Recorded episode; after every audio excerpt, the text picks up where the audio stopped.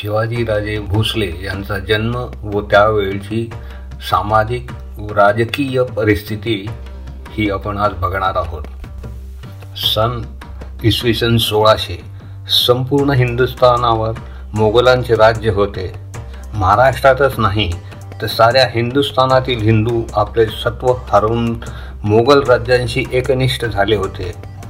कोणीही यावे लूटमार करावी स्त्रियांवर अत्याचार करावे जमिनी बळकावे हे असले अत्याचार हिंदू सरदार उघड्या डोळ्यांनी पाहत होते.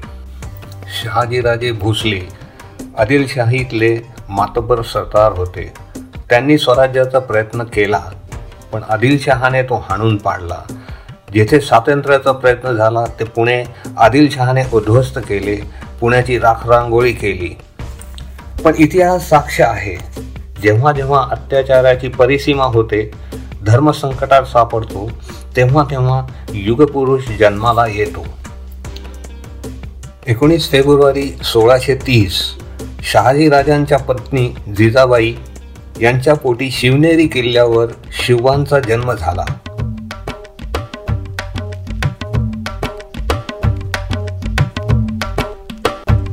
साधारण सहा सात वर्षमध्ये गेली. आदिलशहाने शहाजी राजांना राजा हा किताब देऊन पुणे आणि जवळील परिसराची जहागिरी बहाल केली.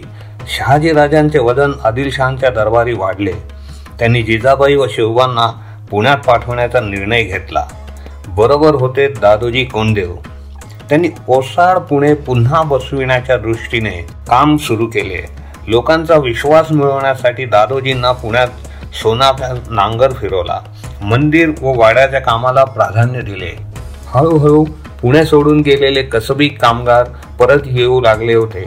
पळालेल्या लोकांना परत पुण्यात येण्यासाठी सर्व प्रयत्न दादाजींनी सुरू केले.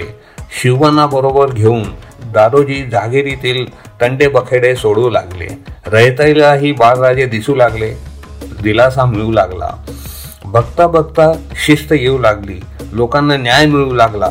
शिवबांनी कारभारात लक्ष घालू लागले. नेताजी येसाजी दादाजी नरसीप्रभू बाळाजी असे अनेक जीवलग मित्र राजांच्या भूती जमा झाले. सर्व जाती धर्माचे लोक राजांच्या मागे जमा होऊ लागले. दरम्यान एक अशी घटना घडली ज्यामुळे लोकांना विश्वास आला की शिवाजी राजांच्या राज्यात अन्याय सहन केला जाणार नाही. जहागिरीतील एक पाटील अत्याचारासाठी कुप्रसिद्ध होता. एका नागरिकाने राजांकडे फिर्याद केली की त्याच्या मुलीवर या पाटलाने अत्याचार केला आणि म्हणून त्या मुलीने जीव दिला.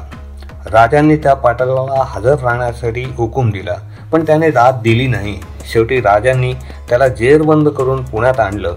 शिववांनी निवाडा केला. पाटलाचे हात व पाय कापायचे आदेश दिले. ही बातमी साऱ्या मावळात पसरली व साऱ्या जनतेला दिलासा मिळाला आणि सुरुवात झाली स्वराज्य स्थापनेची मुहूर्तपेठ